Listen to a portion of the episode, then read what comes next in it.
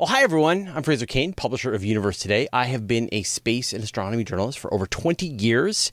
And sometimes I get a little over my head with the news, and I ha- honestly have no idea what has been discovered. And it's times like that when I bring in a bigger brain, in this case, uh, a doctor of particle physics. I believe that's what your technical term is, Dr. Paul Sutter and he's going to come and explain a pretty interesting new result that was announced just what yesterday, two days ago. Some point in the recent past. Some point in the recent past. Yeah, yeah. All right. So, I, first, I need to like give you a chance to introduce yourself as well. Who are you? What do you do? Hey, I am Dr. Paul Sutter. I am an astrophysicist and theoretical cosmologist at the Institute for Advanced Computational Science in Stony Brook University and a guest researcher at the Flatiron Institute in New York City. I am also the host of several TV shows and the author of a few books with more on the way, and I write articles all the time, including for the esteemed publication Universe Today. That's true. And you are essentially teaching, giving readers a master's degree in astronomy one article at a time. One uh, jargon word at a time. exactly. Yeah. Yeah. Um, he's doing an astronomy 101 class course list of articles on Universe Today. I've got to say though, I am absolutely loving the videos that you're doing with Ars Technica. Those are just fantastic. Oh, thank Three you so in much. now. Those, uh, we, are three in. We filmed all of those back in October, and we're releasing those. There are seven episodes in our first season. This is a series called Edge of Knowledge, hosted yep. by Ars Technica, and it is such a blast. Every every single episode features an interview. I get to draw on the chalkboard. I get to play with props, which is uh, hilarious. Yep. It's just so much fun, uh, and the topics are all over the place. So we talk about Mars colonization. We talk about dark matter. We're going to talk about the origins of life and the future of climate change upcoming. It's just it's a such a fun series yeah. and and everyone go watch it so we get a second season.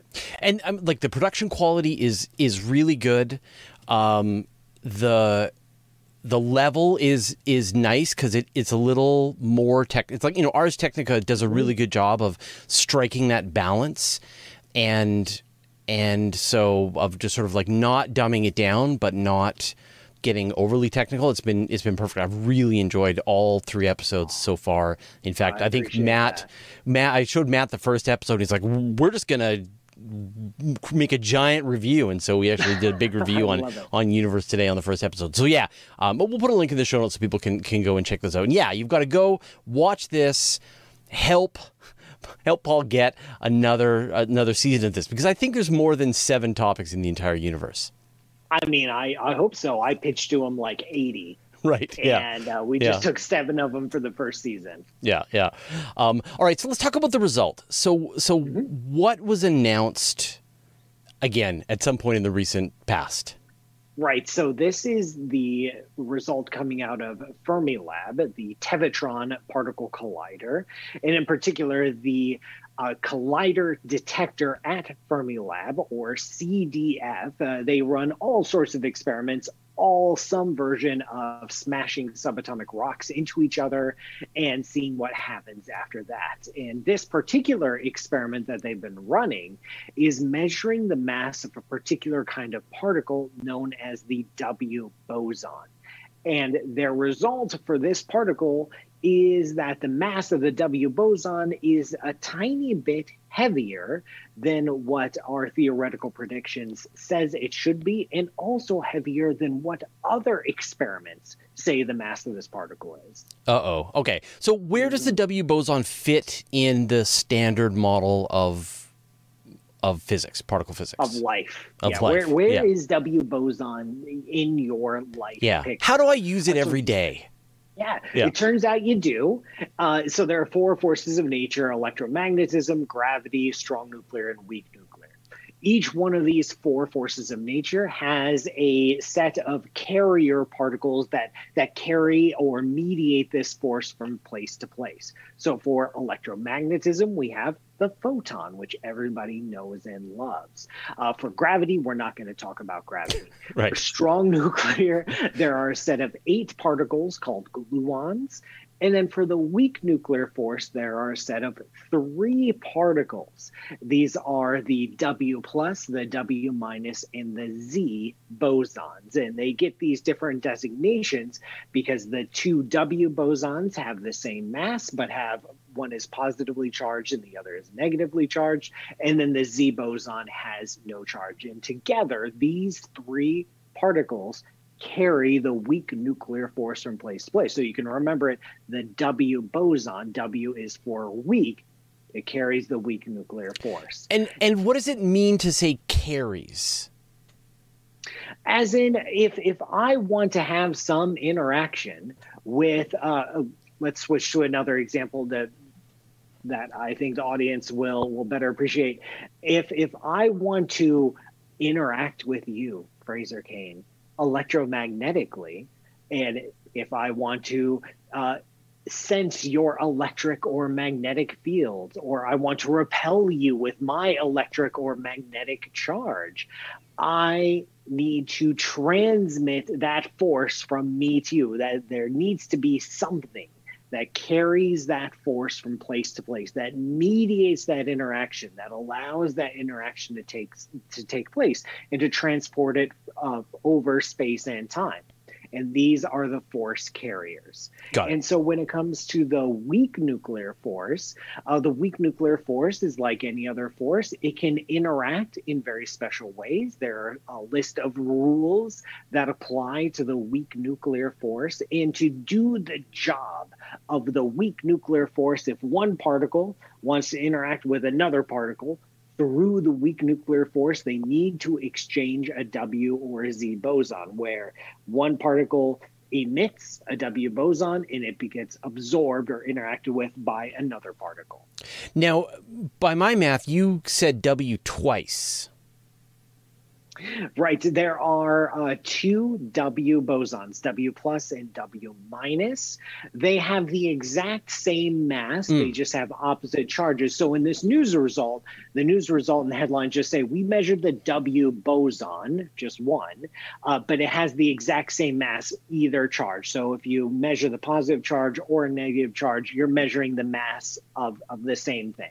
And so, what is the method that they use to actually measure the W boson?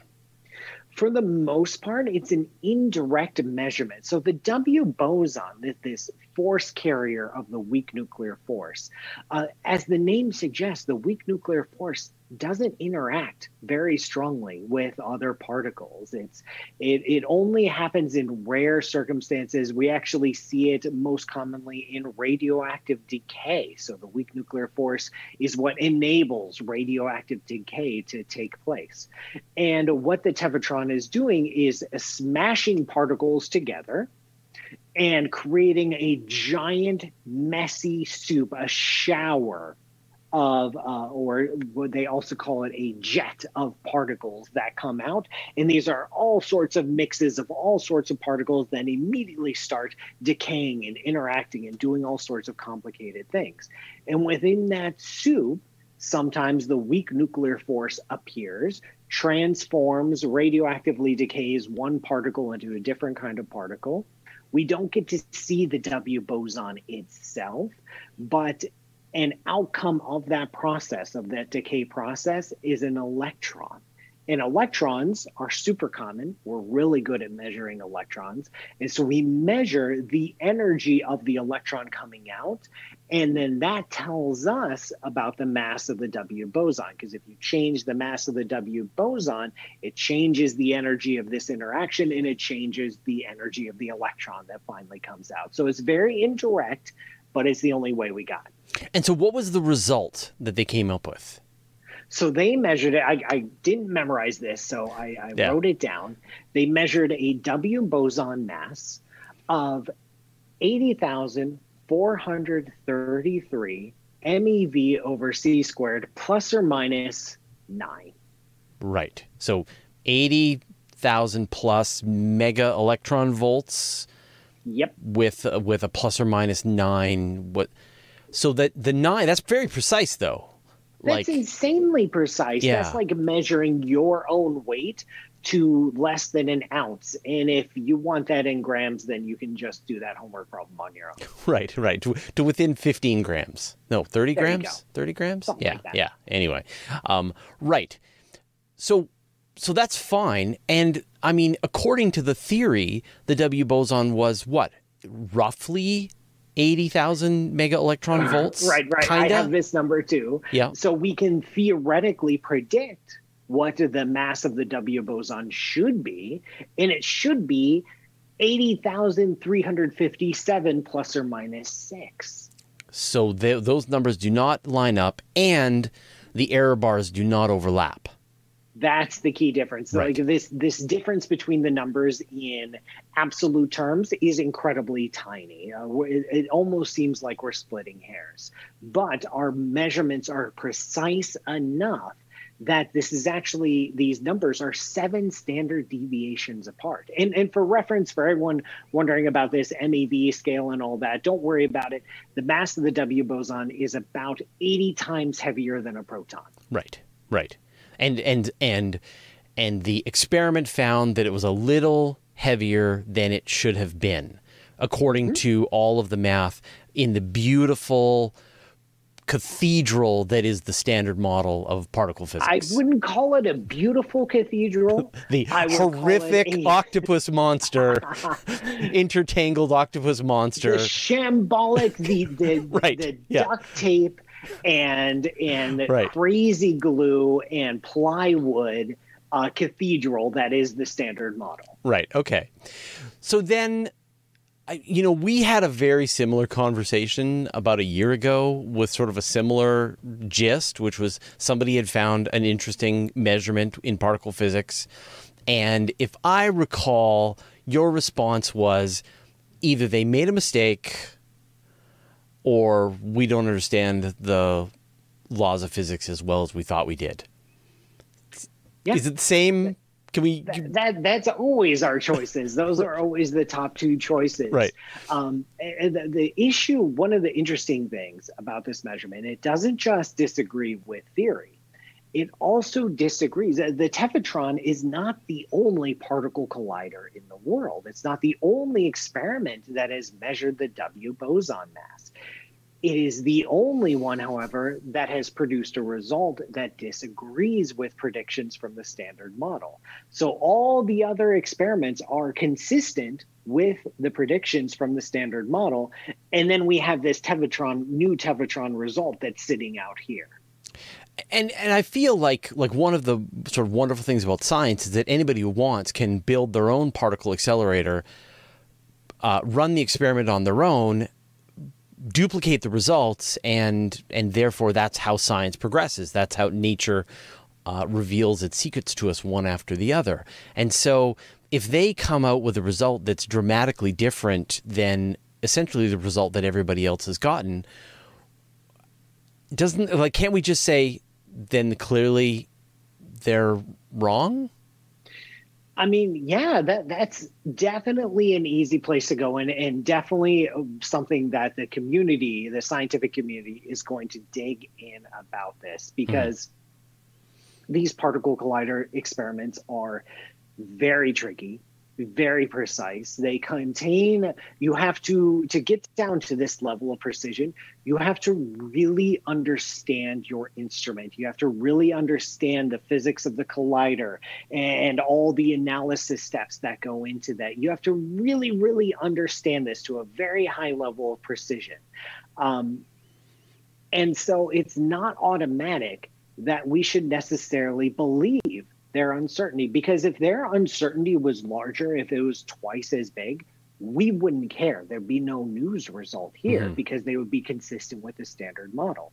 So, really, all the discussion, all the nitpicking, all the analysis is going to go into that plus or not minus nine uh, to see if there's something funny going on there. You know, maybe there's a little bit more uncertainty here in the experiment than we had figured out or we, we had deduced before or maybe that measurement the average value the the 80,433 maybe that's biased a little high because of some quirk of the machine that we didn't take into account in the analysis it feels to me uh, you've got a saying for this this exact situation, which is if it's interesting, it's probably wrong. Probably wrong. Yeah. That, yeah. Would you describe this as interesting? Yeah, this is definitely interesting. We know that the standard model of particle physics is incomplete. There is already a list of outstanding problems and questions in the universe that the standard model cannot explain. There are already weaknesses and incomplete facets of it. So that's not new that there might be a crack in the standard model. The standard model already has cracks.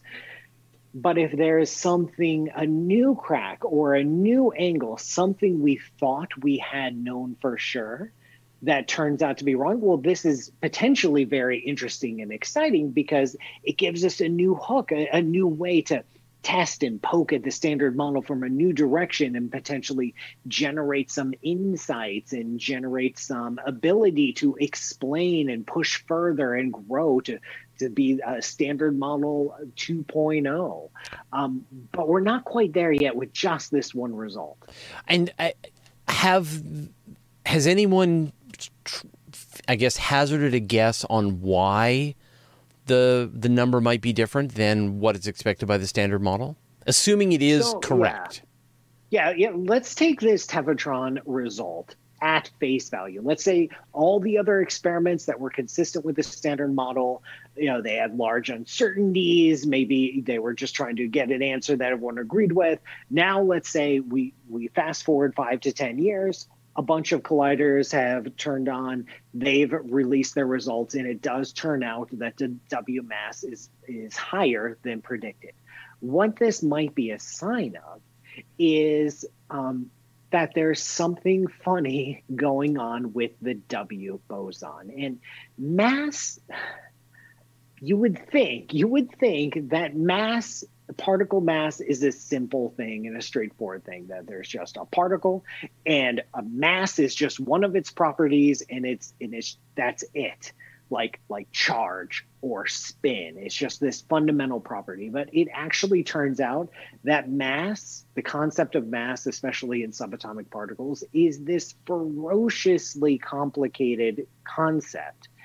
And the mass of a particle actually depends on how well that particle talks to all the other particles in the universe. Right. And so that's why when I quoted that the theoretical prediction, there was an uncertainty in the theoretical prediction, yes. which is a little bit weird and that's because the theoretical prediction needs to take in uh, the masses of like the Higgs boson and the top quark and, and run some uh, analytic approximation schemes. And it's actually this insanely complicated. You need a supercomputer to figure out the W boson mass. And so it ends up having an uncertainty of its own.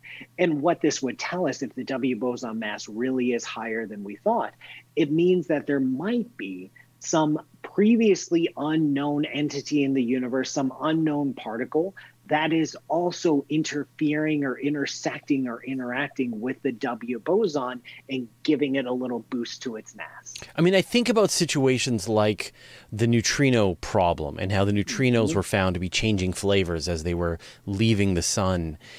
That's super weird, and no one ever ordered that and yet no one wanted that. No yeah, one asked for that. Yeah, and yet it's a thing that seems to happen and took a long time for them to puzzle out.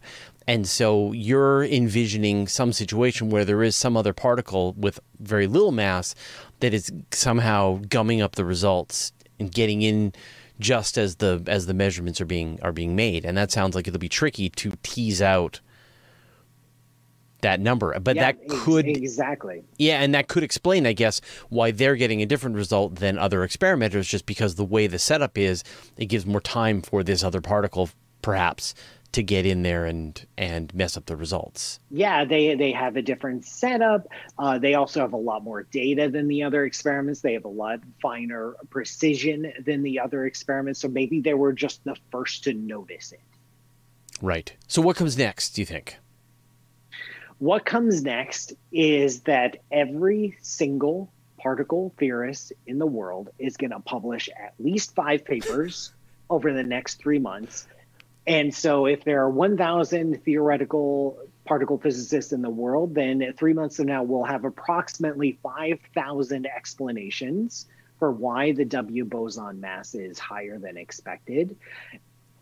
And then we're going to wait. Right. So the Tevatron will continue collecting data. The Large Hadron Collider will continue collecting data.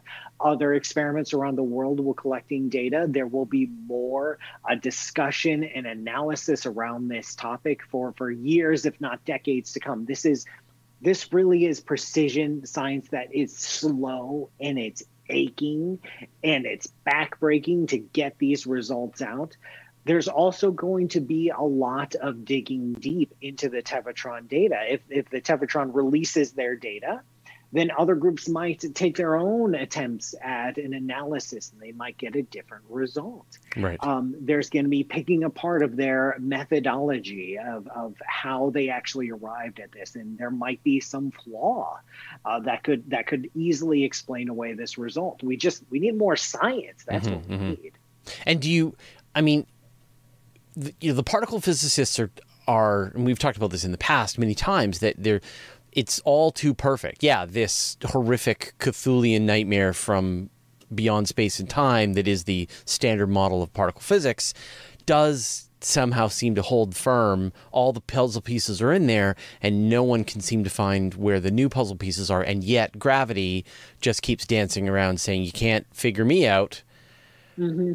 Yeah, there's issues. We we don't we can't explain gravity. We don't know what dark matter Right. dark energy. Yeah. we don't understand neutrino mixing uh, this this property of neutrinos to change flavor that is not a part of the standard model and this the w boson what what sticks out about this is that yes those are all unknowns we don't we get it we get it we don't understand that this is a part we should have understood um, there's something called the uh, a triangle in particle physics where the higgs boson the top quark mass and the W boson mass all connect to each other. So if you know two of them, then you can calculate the third. And this is like an important self consistency cross check for the standard model. So I can go do an experiment. I can get the Higgs boson mass and the top quark mass, and I can calculate the W boson mass. That should agree with experiments. And then if I go out and measure W boson mass and say Higgs boson mass, I should be able to predict the top quark mass, and that should agree with experiments. So all three of these should uh, align up with each other, and any two obs- measurements of any two should be able to Hmm. explain the third. And this is a sign that maybe that triangle is a little bit broken. And this is something that the standard model is supposed to get right. Right, and you can imagine then that maybe there are more particles involved in this in this triangle. It's more like a hexagon or a octagon with a bunch of other Very much- complicated relationships. Yeah, exactly, exactly. Super interesting. Uh, well, thanks, Paul. I really appreciate that. Again, if people want to sort of keep an eye on what you're doing, uh, what's the best place to go and, and check out? I, I would say two places my website, pmsutter.com, or follow me on social media on all social channels, including including TikTok, where I do not talk about the W boson mass I, I've got to subscribe to your TikTok channel. at Paul Matt Sutter on all social channels, including Perfect. TikTok. And definitely go to Ars Technica, do a search, and watch his series with with Ars Technica. It's terrific. Edge of Knowledge. Edge of it's Knowledge. so much fun. I had a blast writing and filming it, and uh, the crew was amazing. It was such a wonderful experience, and it's a cool show to do, and I hope people learn a lot from it. Fantastic. All right. Well, thanks, Paul. And uh, next time something weird like this comes out, I'm going to definitely reach out. You got it. All right. Take care.